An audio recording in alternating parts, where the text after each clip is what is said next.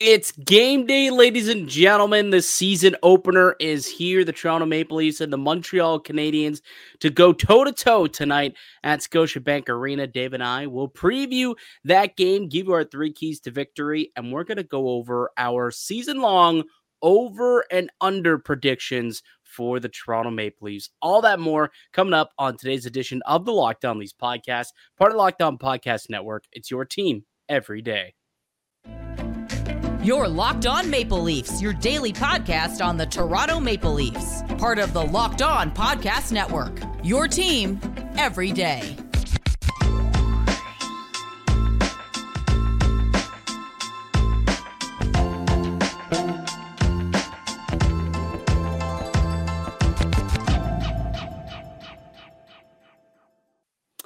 Hello and welcome into the Locked On Leafs podcast, a daily Maple Leaf centric podcast hosted by myself, Mike DiStefano, and my co host, Dave Morassutti. Today's show is brought to you by Sleeper. Download the Sleeper app and with the promo code Locked On NHL, get up to $100 on a price match up of your first deposit. Terms and conditions apply. See Sleeper's terms and use for details.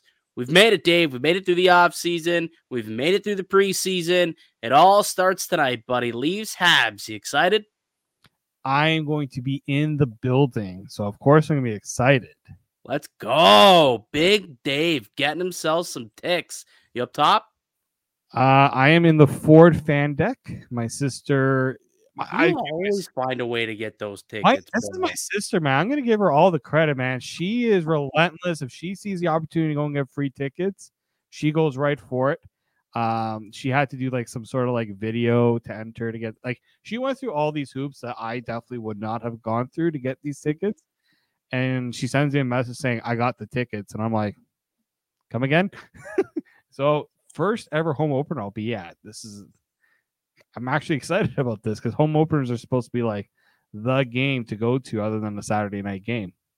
Yeah, like I remember I went to the home opener last year and it was really cool getting to watch, you know, the players skate out and do all the introductions. And, you know, this year you got a bunch of new players and some, you know, it's kind of a new era in Leafland, right? It's it's funny. I was having a conversation with somebody today about this game and it just feels like usually there's a lot more, I don't know, anxiousness and anxiety with the Maple Leafs. Do you get the sense that that isn't necessarily here as much? Like I don't know if it's because the regime change, because you know the the team is different, or what it is. Because they finally won a playoff round last year, got that monkey off the back, but it just doesn't feel like there's as much angst going into this season as usual.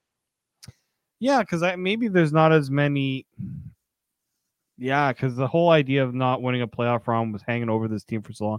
I know they lost in the second round, but like that was a major hurdle, mental hurdle yeah. that they had to overcome as a group. And maybe just the vibe is different with this team too. I feel like there it is. There's a, definitely a, a different mix.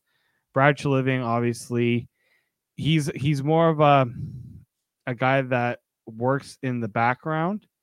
That don't doesn't feel like he has to be in the foreground as much, right? Like he's kind of doing his thing putting the onus on the players as per I mean Kyle Dubas did too. I'm not saying that, but like it does feel different with this with this group. And you know, getting that first playoff round was good, but I, I think there's just an appetite for more. Once you taste that first round win, like I don't know how these guys wouldn't want to say let's go all the way and seeing how Vegas is doing their ceremony tonight. Kick like, ass ceremony, by the way. Like that, the slot machine they brought out on the that was pretty sick. I'll yeah. get that was pretty like that. That was Vegas, man. That was Vegas, and like the coins ended up. Uh, you know, they they show the coins all over the ice. Yeah, uh, I, I, thought that it was a really cool banner raising ceremony that the the Golden Knights had, and like the Leafs, they want to do that at some point, and they're mm-hmm. paying all these players to eventually, hopefully, get that opportunity to put on that badass of uh, a, cup banner raising. Uh, maybe, maybe this is the year but in order to get to a Stanley Cup final, you got to take it one game at a time. So without further ado, Dave, let's get right into game one of 82 and hopefully many, many more as the Toronto Maple Leafs will get set to host the Montreal Canadiens on uh, home ice tonight. Um, really quickly, I guess some some house cleaning news. Noah Gregor, that signing is now official. That was made official yesterday, so Noah Gregor will be in the lineup uh, tonight and that meant that Easton Cowan was sent down in order to make uh, make that happen, and also Bobby McMahon placed on waivers as well. So. Uh, you know, I'll keep my eyes peeled to the waiver wire at 2 p.m. to see if whether or not Bobby McMahon could clear. I hope he can because I think that he's a, a really good depth piece for this team that they're going to need at some point through this season. But Noah Gregor signed his contract, had a great camp. We all knew that it was really just a formality, but it happened, and he's expected to be in the opening night lineup tonight. And uh, with that, Dave, why don't we pull up what the lines looked like in practice today and what is the projected lineup for opening night. It's not dissimilar to what we've seen over the course of the last few days, but now I guess since it, there's actually a game to preview, we can kind of look them look them over once again, or for those who maybe are just returning, you know, because the real stuff starts and you haven't really been watching the show or watching what's been going going on in practice. This is what the lineup is going to look like for the Maple Leafs as they take on the Habs. You got Bertuzzi with Matthews and Marner, Domi with Tavares and William Nylander, not at center, because Fraser Minten made the team, the 19 year old, last year's second round pick. He will center line with Matthew Knies and Calle Jarnkrok. And then, as noted, Noah Gregor right there on the fourth line alongside David Kampf and uh, Ryan Reaves. And then obviously the extras were McMahon and Cowan, who were sent down after practice today and uh, are no longer with the team. Um, Morgan Rielly and TJ Brodie, the blue line, uh, the top pair, McCabe and Klingberg, who uh, should be good to go for the game uh, tonight. So that'll be your second pair. And then Gio and Liljegren will be the third pair with Ilya Samsonov getting the start in goal. Um, Dave, like, how much stronger does this opening night lineup look when you compare it to the one we saw last season, if you could think back that far? Well, thank you for reminding me of Denis Malgin being on this opening night roster last year. Yeah. Right there, that's a win. Top six, buddy. Top six. He was in the top six last year. It, it pains me to remember to, that I was actually what they went with in that as their, as their top six. Like we're, I think it's the good thing is it's a more established lineup. Like we're not betting on you know, a Denis Malgin to potentially be a good top six guy, right? We know that Tyler Bertuzzi is going to be a good top six guy. Max Domi is proven to be a decent contributor, better contributor than Denis Malgin was so far in his career. So I, I do think that, but what I like, especially this year, and we've talked about it quite a bit, but I think it needs to be re-emphasized is the bottom six is not neglected. Yeah, you can say the fourth line you know, with Reaves and Noah Gregor and Kampf, I think that's going to be a bit of a work in progress in filling at that identity. But that third line of Knies, Minten, and Jarnkrok, I'm very excited to see. Because that's not a line that you like, that's not a line you just throw out there just to eat minutes. That's a line that's going to do some damage if they get the right matchups. And with this being obviously a home game, they're going to get that favorable matchup too. That's right. That's right. And you know, I was looking into the numbers and um, the the Leafs have won four straight against the Habs on home ice, and in those four games, the Habs have only scored five goals in total in those last four meetings. So, you know, Toronto's done a pretty good job keeping the Habs at bay when they're in Toronto. When they're in Montreal, pretty much the opposite story. So it's funny. So far, over the course of the last eight meetings between these two, the home team has been able to to win the game. So uh, hopefully that trend continues tonight, and the Leafs can win their home opener. Um, so, go ahead. Just a reminder: this was the Leafs, pretty much their open night lineup from last year. Yeah, I mean that that's what we're talking about here. Bunting is I don't can you pull up both so we get a side by side? Is that possible? Do we have the capabilities to do that? Uh, give me a second. No, I do, not. do that. So give me a sec. Because if you if you like do it side by side, I think it's just it's a lot easier to look at it and say, okay, yeah, this year's team definitely deeper. And I think it's even you start right up top. Like Tyler Bertuzzi is a better player than Michael Bunting. That is for sure a bona fide upgrade. And then you look at the second line. Max Domi is a bona fide upgrade over Denis Malgin, right? And then you've got Matthew Knies, an upgrade to uh, Pierre Engvall. Kerfoot, okay, he's definitely more of an established piece than Fraser Minten is, but if Minten can be a a solid, you know, third line center who could play, you know, solid two way game, I think you like that out of the, out of that kid. So um, here it is. Here's what we're looking at now. The the the side by side, even the fourth line. Like remember Nicholas Aube-Kubel? That didn't last very long. Uh, so now you've got kind of Noah Gregor filling in for for Zach Aston Reese, and they've got Ryan Reaves, who I'll reserve judgment, but he brings a different element at the very least. And defensively, yeah, I mean, even defensively, I know Muzzin and McKay, like Muzzin not being there definitely sucks. Like Muzzin, I think, is a better player than McCabe, but Klingberg overhaul that could turn out to to benefit this team. And I like what Liljegren did, did towards you know points of last season, where I, I think that he is an upgrade uh, potentially to what this team needs of their uh, third pair as you know opposed to what Sandin could bring. So I think that you look at tonight's opening night lineup compared to a year ago's opening night lineup, Maple Leafs superiorly better. Yeah, and I totally forget too that William Nylander had to play on his off wing because Malgin mm-hmm. was right winger too. Like that does make a difference. Some people will say, ah, some wingers like being on their off wing. I think Nylander would probably prefer to be on his right side. But like things like like little differences like that. But I totally agree. Like the guys they have let go and who was brought in, for the most part, you could be seen as upgrades. Ryan Reaves, obviously, there's other guys. I, I we can beat that as much as possible. We know that probably there's a lot of other guys you would put over. But Ryan. he's here. He's here for a reason, right? He's yeah. here for a specific reason. It's not to be the best player on the ice. It's not to be, you know, a defensive specialist. It's not to be a goal scorer. He's here to do one thing and and one thing only, and that's you know be a physical force when he's out there, and then also be a good guy in the locker room. And hey, maybe that is somewhat you know, a reason for why it seems like there's less anxious uh, anxiety within this group. Maybe Ryan Reaves has quieted the nerves within that locker room and he's brought something to the table. So, you know, although he's not going to be racking up the amount of goals that, you know, you've, you've come to expect from a lot of players from Toronto, um, you know, I guess you could say that there is a role for a guy, you know, that, that plays the way that he does. Uh, all right, Dave, let's, um, let's take a quick break. When we get back, let's get into our keys to victory for the Toronto Maple Leafs tonight.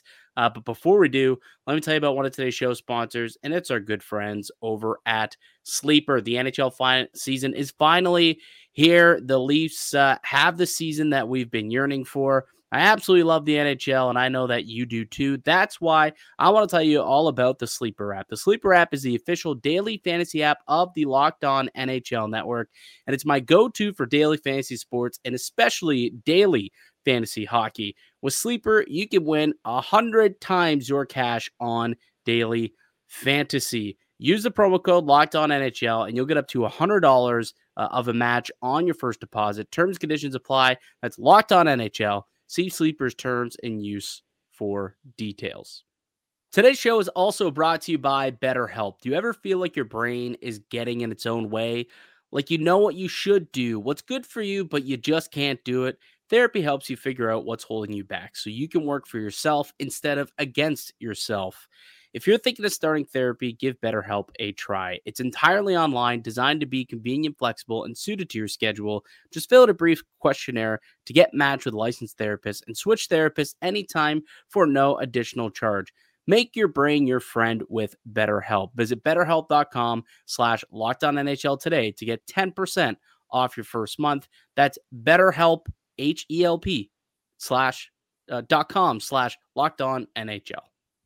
Welcome back into the Locked On Leafs podcast. It's Mike DiStefano. Got Dave Morassutti with me. It's opening night for the Toronto Maple Leafs down at Scotiabank Arena. My friend Dave going to be down in attendance, and uh, we're breaking things down here on the Locked On Leafs podcast. You can find us wherever you get your podcast from, uh, including up on YouTube as well. We've got content coming out to you guys each and every weekday, Monday through Friday. So if you're new, you just stumbled upon us, and you want to make sure that you are staying up to date, up to the minute on what's going on with the Maple Leafs, make sure that you're locked into the Locked On Leafs podcast.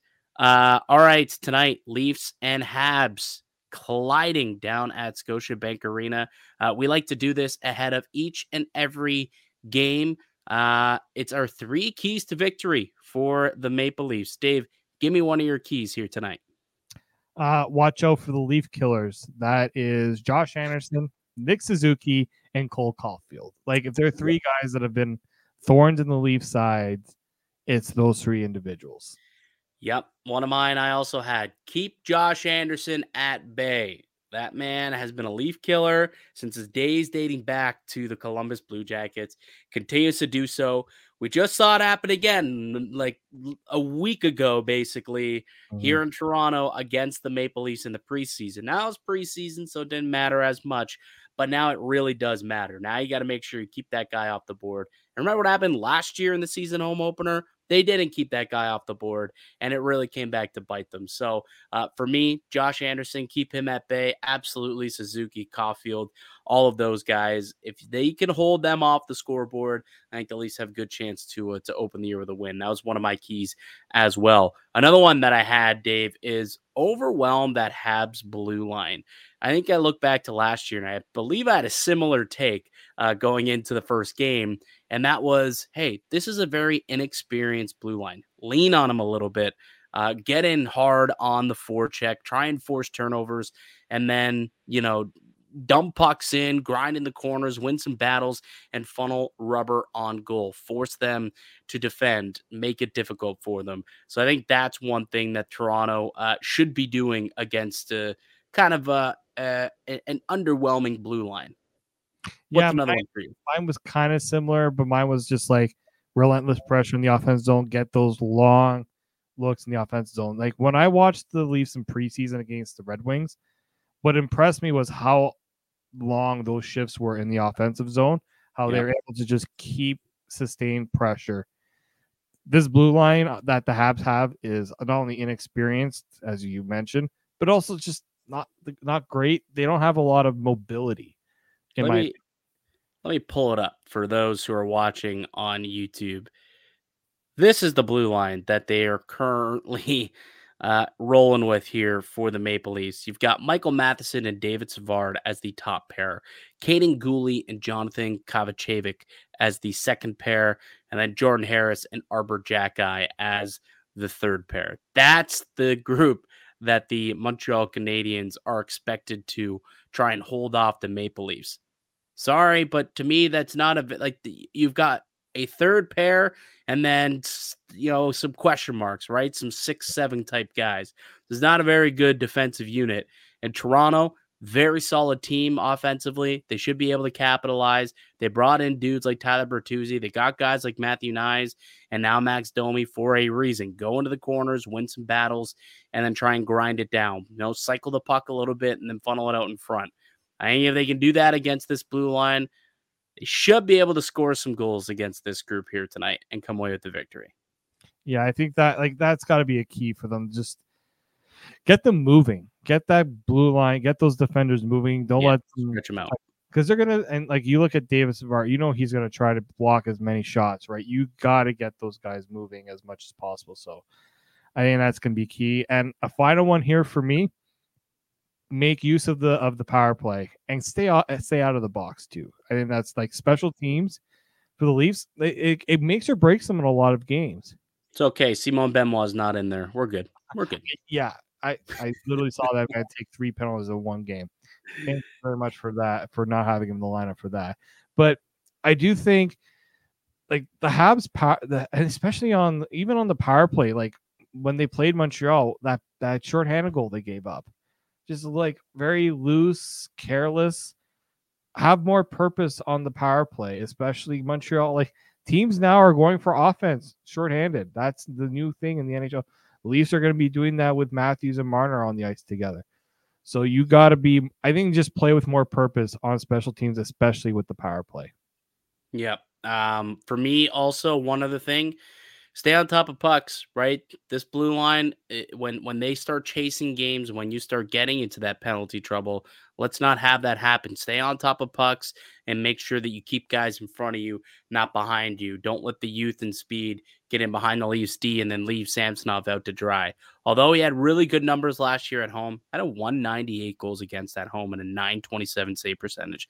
I was looking into those numbers today. That guy was a rock when he was at Scotiabank Arena he doesn't need to uh, to be tested that much. I don't think by this Montreal Canadiens lineup. So why don't we, you know, make sure that he doesn't get overexhaust himself, uh, stay on top of pucks, play solid defense, and uh, you know win some battles in front of the net as well. That's what we want to see from the Toronto Maple Leafs tonight, and don't get pushed pushed around either. Guys like Josh Anderson do not get pushed around by by guys like that uh, when it comes to the uh, the Montreal Canadiens. All right, those are the keys to the game for us. If the Maple Leafs can do those things, they should come away with the victory. And uh, hey, if you feel good about it, if you feel good about it, you could go and place a wager over on uh, on FanDuel. That is something that could be done. Um, currently, the Leafs are big time favorites over on FanDuel. So maybe uh, maybe you want to place a wager if you would like.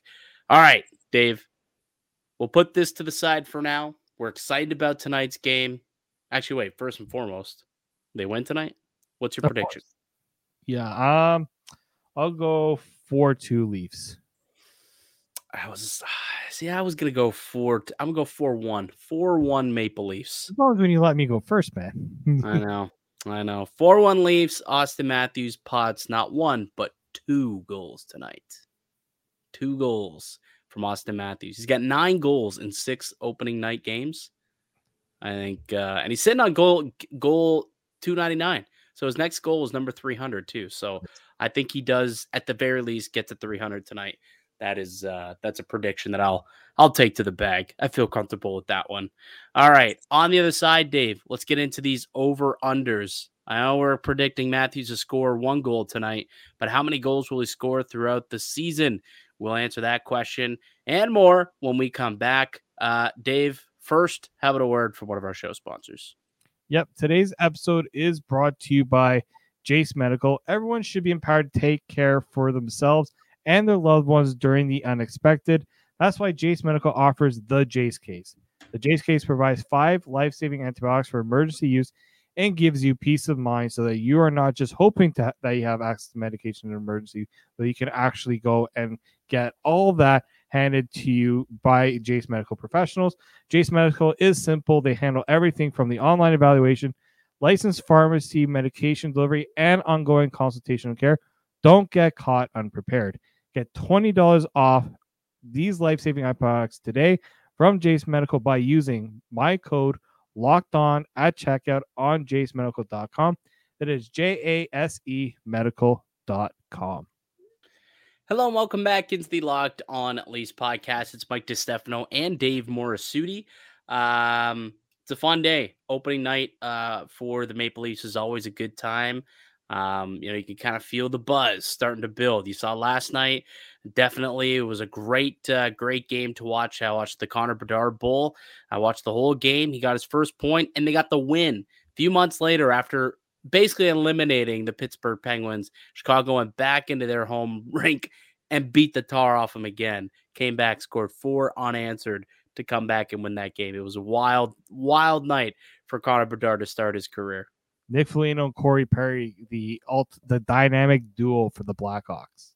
Yeah, I believe they uh they game winner and on the empty netter too. And the empty netter, yeah, that's right. Yeah. So hey man, a couple of old uh, old dudes out there. They're character guys, but they can still produce. They can still produce. Um, what are the Leafs going to produce for us this year? Well, let's chat about it here, Dave. This is one of my favorite segments that we do here on the Locked On Leafs podcast. I've been doing this ever since I started this show. What are we on season four or five now?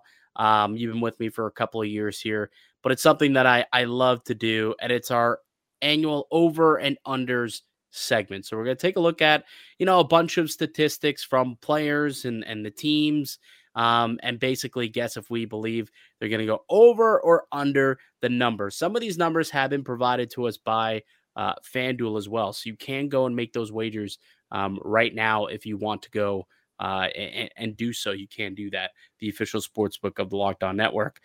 And let's start with Auston Matthews because Dave, that's really what everybody wants to know. Can he have a bounce back year?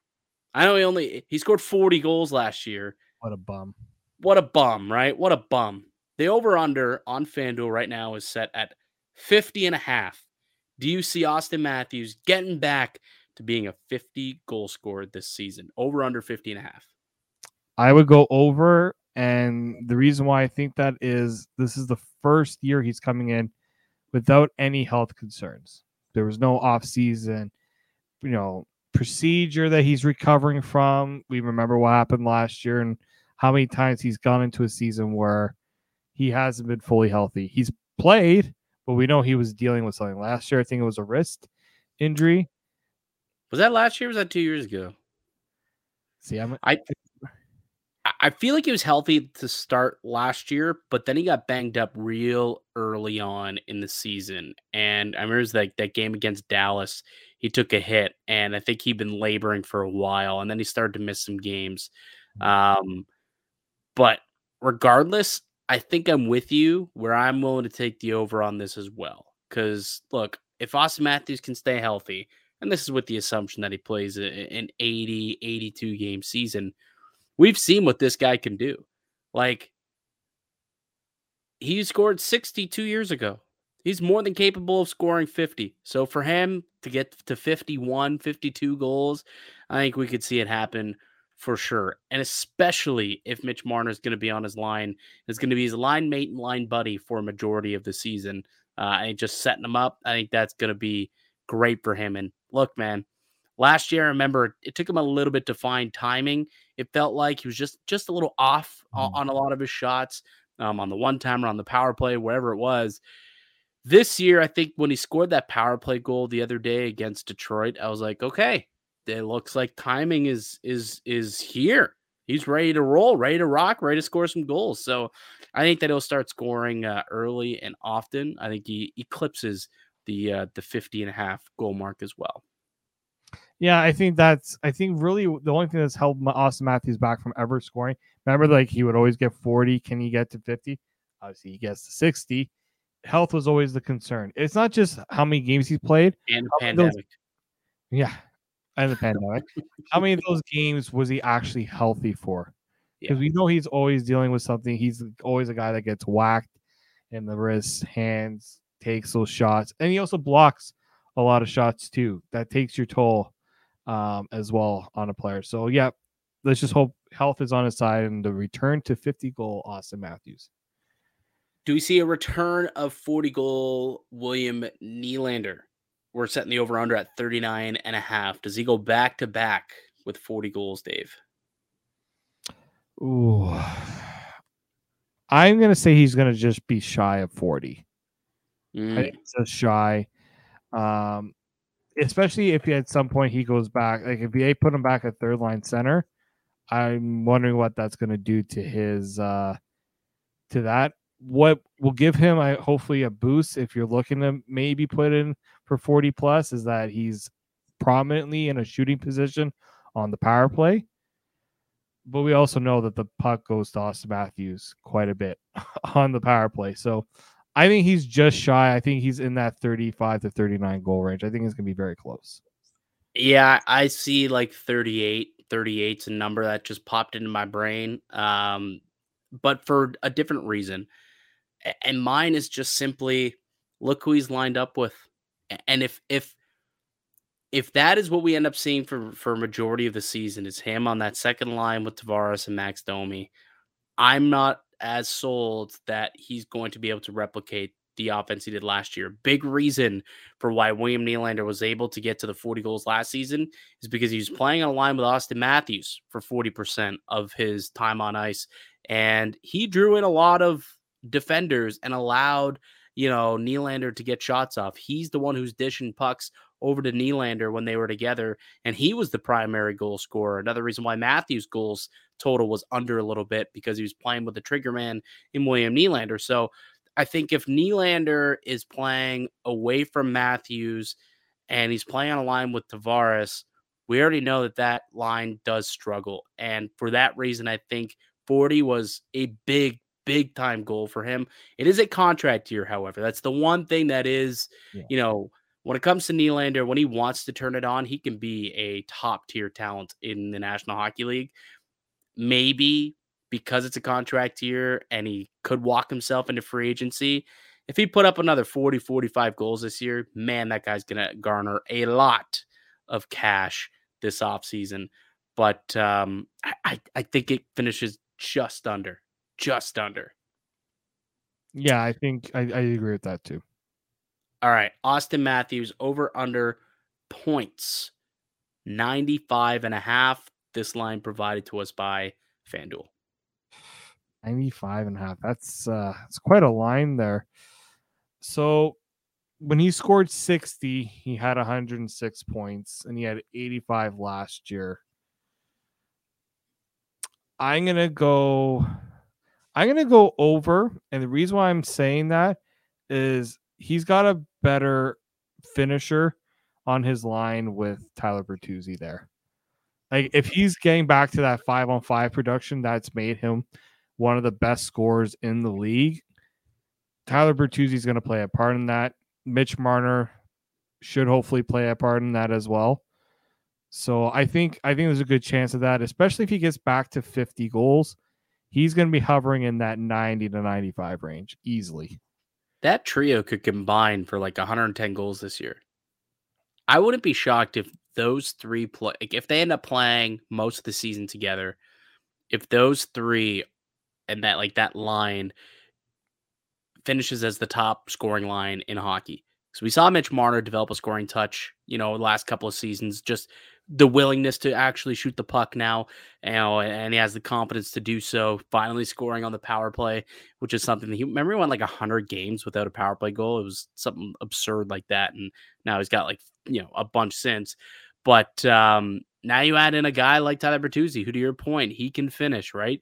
Bunting wasn't necessarily a big time goal scorer. Yet he was able to pot, you know, 22 goals or whatever the last couple of years.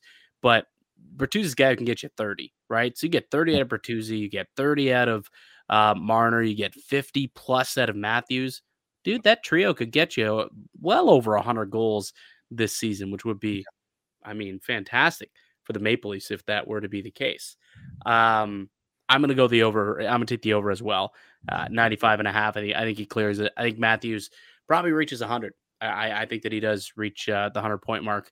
But does Mitch Marner reach the 100 point mark for the first time in his career? Over under set at 99.5. I do. I he was so close last year. If he maybe played in those games that they decided to sit him, he would have been 100 points. I really do think that. Yeah. Yeah. Uh it's such a tough line. Mitch Marner was unbelievable last year. Like there were times where no, I was thinking to myself, man, was Matthews really that good? Or like, did Marner have a lot to do with that 60 goal season that Auston Matthews had? Like a lot of times when Marner was away from from Auston, he wasn't scoring as much. Uh, Auston, that is, and, and I just he always seems to to make the best out of whoever he's playing with. That being said, I'm going to take the under. I'm going to take the under um, just slightly, though. I think he's still ends up in the 97, 98 range and just under 100 points. He hasn't done it yet. He hasn't done it yet. So been I close, think uh, last few years. I know he's been close, but he hasn't gotten there. And until he does, I think I'm comfortable saying the under should uh could hit. So I'll two years ago, he was three points away and he had missed 10 games. I know. I know. I know. Last year, I think he missed a game or two. Two Technically, games. if I recall, there was a game late in the season last year too, where I think they took an assist away from Marner or they didn't give it to him for whatever reason. And if they would have given him that assist, which I believe he should have had, he would have got 200 points. But that's neither here nor there. He can argue about that one. Um, hey, yeah. if you have bonuses that pay out a hundred dollars, a hundred or for hundred points, I'd be arguing for that. How many people betting on 100 points from Marner last year were pissed about that too? I'm sure a lot. I'm sure a lot. All right, we'll keep it rolling with the point totals before we get into some of our, you know, miscellaneous uh, categories and then our team stats. Uh, Matthew Knies, though, I'm curious what you think he can get up to this year. 49 and a half. That's that's the over under I've placed on Matthew Knies. 49 and a half. I'm going to go with the under if he's going to stay on the third line. Is he going to stay on the third line? I, I just don't know. Like it seems like he, they're going to give projection. You got to project. What do you think happens? I think he's going to go under. I think he's going to be in like that 45 point range mm-hmm. personally. Because, you know, he's not getting taught, he's not going to be getting a lot of power play time. He's got to get a lot of that production at five on five. And that's a lot of lot to ask if you're not going to be getting prime minutes, right? If he was in the top, like if he was cemented in the top six, you can make the argument for him to get that. I just don't know if I could see that. And like that's a lot. Like if he gets 50 points, that's a fantastic rookie season for him. Oh, dude, it would be unbelievable. Um, yeah, like the the the point, and and you brought it up, and, and I'm glad you did. No power play time. You will be on on second unit, but we know how how this team operates or how they have operated in the past. Yeah. You get about a minute 45 at the top unit, and then you get like 20 seconds max if you're the second unit on a power play. Um, so you've got to rely on him getting 50 points at at five on five. It's tough to do in this league, man. Really tough to do. Like I remember a couple of years back, uh, Michael Bunting did do it, where he finished the year with 56 points, I think, at five on five. But that was on the top line alongside Marner and Nylander. So unless he gets a promotion up the lineup at some point, um, or Marner or Matthews rather, unless he gets a promotion up on the, onto the top line at some point, yeah, it's going to be difficult for him to to eclipse the 50 mark. But if he ends up to you know with 45, 46 goals, like 22 goals and you know 23 assists or whatever for for a 45 point rookie campaign, shoot, I think that's pretty good. Pretty good for Matthew Knies. If most of that production is going to come at five on five, that would be uh, that'd be a solid campaign for the Rook. All right, let's get to some of these other miscellaneous ones that we've got here. Dave, we got to kind of speed things up a little bit more. Uh, Ryan Reaves fights over under three and a half. I'll go over. No explanation. Just I just I, I just think he, there's going to be times where teams are going to try to take liberties, and he's got to make a statement. So I think I think four is a safe number for him this year. So he had seven fights last year, but he hadn't had four or more fights prior to that since 2017, 2018. It's not a fighting league anymore. True. I'm going to take the under. I think three is the magic number for Ryan Reaves. I think he gets into three scraps and they'll be strategically placed, but three scraps is the number for me. He might even get into a fight tonight with like Xhekaj or something like that. Like that's like there, nice. there are going to be players that he's going to have to send a bit of a message to. I think that's what they want him here to do as well. Yeah, for sure. It's what he's that that is exactly what he's here to do. All right. Fraser Minten, games played over under nine and a half. Under. You don't think he makes it through? I, I don't see the Leafs. You know what? Like it's just different when you go from preseason to regular season.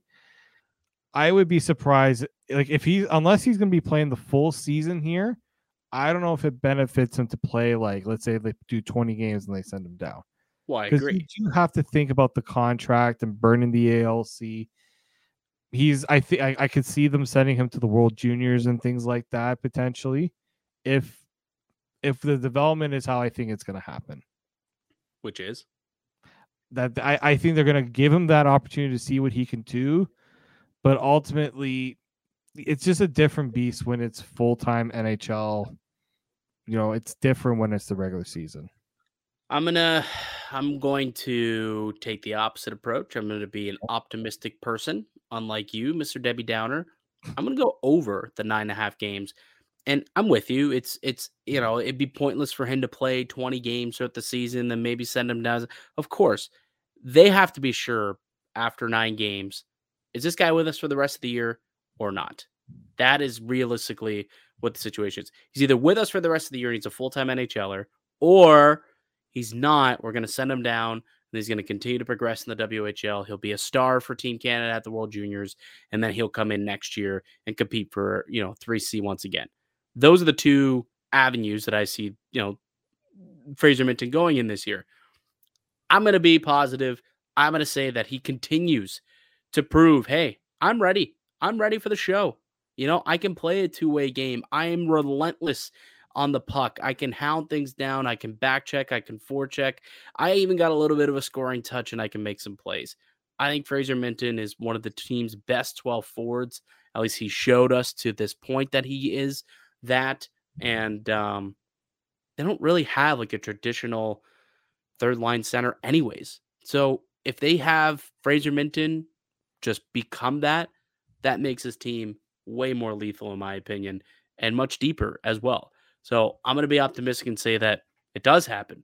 He does shock the world, shock Leafs Nation, and Fraser Minten will be a Maple Leaf for the whole season. Uh, certainly clear that nine and a half game mark. Auston Matthews blocks over under at 88 and a half. Oh. Sorry. Sorry. 78 and a half. I was going to say eight and a half. That's uh that's quite a quite a lot of them. So he had 92 last year. Oh, uh, sorry, 92 last year, 62 the year before that. I'm going to go under. The old now him playing on the penalty kill will change that potentially. It just 92. That's a lot of blocks, and I think it took a toll on him as the year went along. I think he's gonna have to be a little bit smarter about how many blocks he has. So I think he's gonna be in that like 70 to 80 range.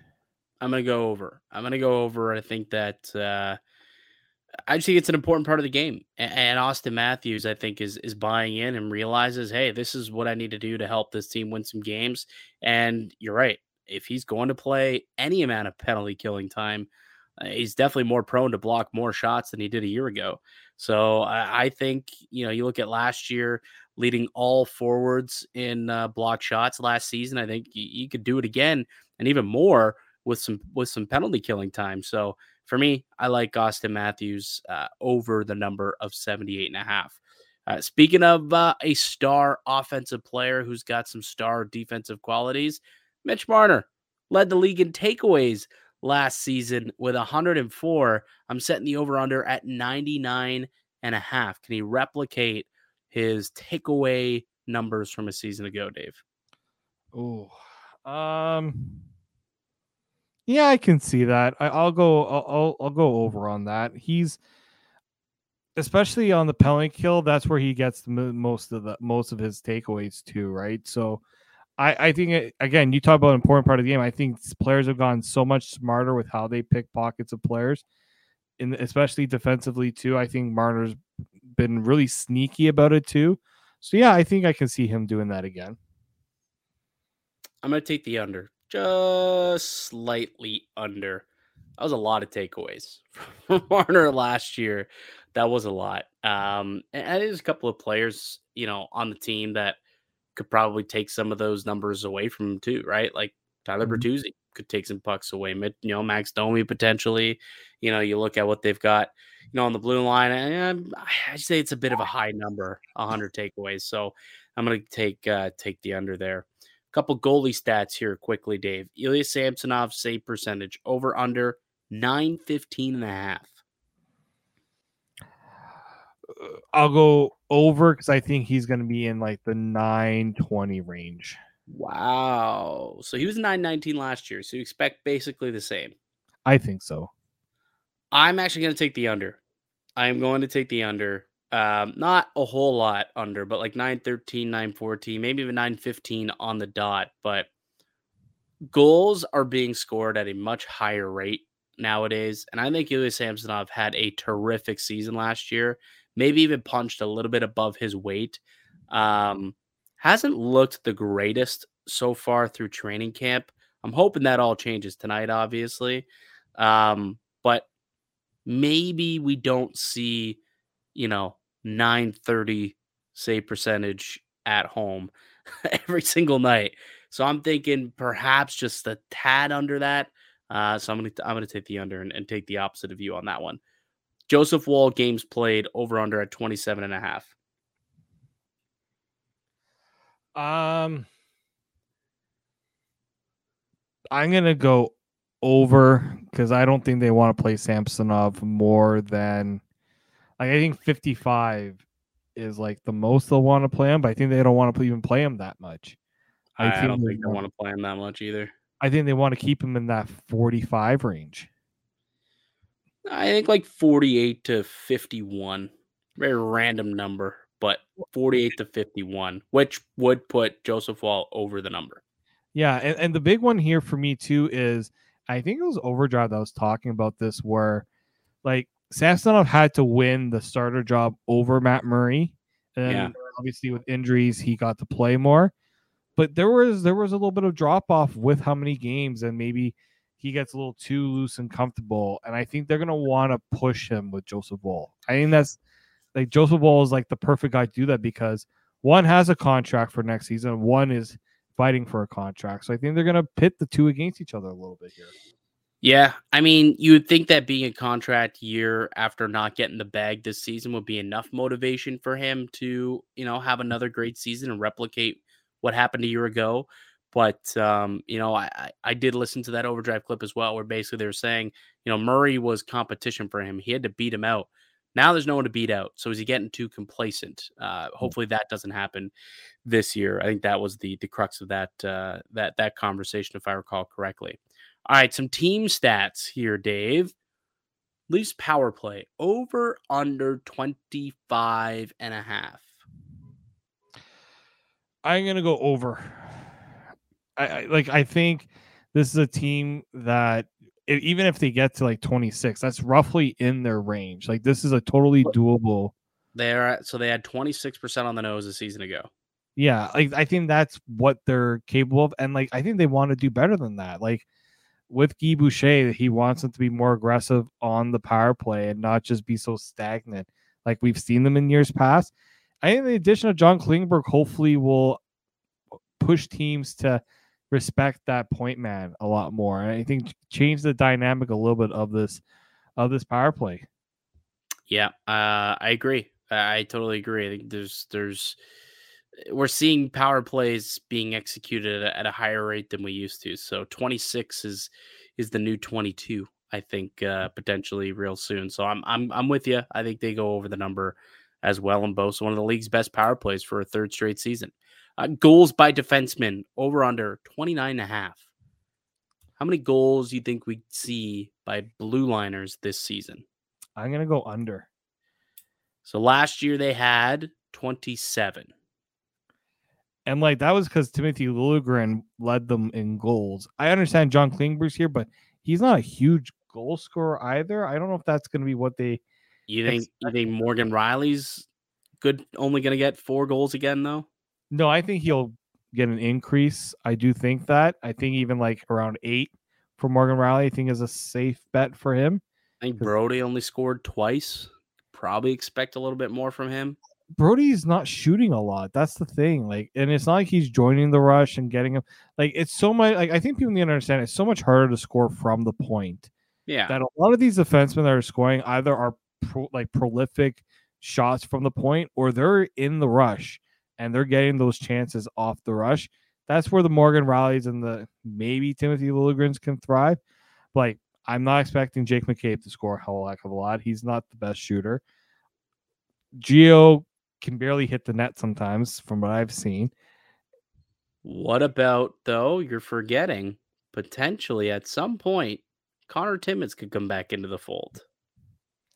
I mean, he could he could come back into the fold and just damage that built like my prediction. I'm taking the over, man. I'm taking the over. I think we see more offense on the blue line this I year. Think we need to see more offense for the blue line. I truly yeah. do believe that, but it's going like these guys are going to have to really step up their game. It's like they're shooting, especially. Yeah, I just think that like 27 goals last year was really low. Like that's a low amount of goals. I mean, really super low. Like, like said, Timothy Lillard, even Timothy like Logan led the league like or led the team in, in goals by a defenseman. That's That's your third pair defenseman who was in and out of the lineup all year. Like, they gotta expect to get better numbers from everybody else this season. I've seen defensemen who aren't even like big goal scorers can get 10 goals on their Dude, own. Rielly scored 20 goals like four years ago. I don't well, think he's going to score 20, but like Rielly could easily get 10 to 12 goals himself. And all of a sudden, can the rest of them get you 18? I would mm-hmm. think so. I do want to see I do want to see Rielly be a more of a factor off the rush. That's yep. where I think like he if he get if you get Morgan Rielly down low, he's got a very good shot when he's close in. Need playoff Mo. Need to unlock playoff Mo early and often this year. That's for sure. All right. Um individual and team awards slash trophies this season. Over under one and a half. Uh, I'll go over. Which ones? I think Auston Matthews can threaten to go for the Rocket Richard.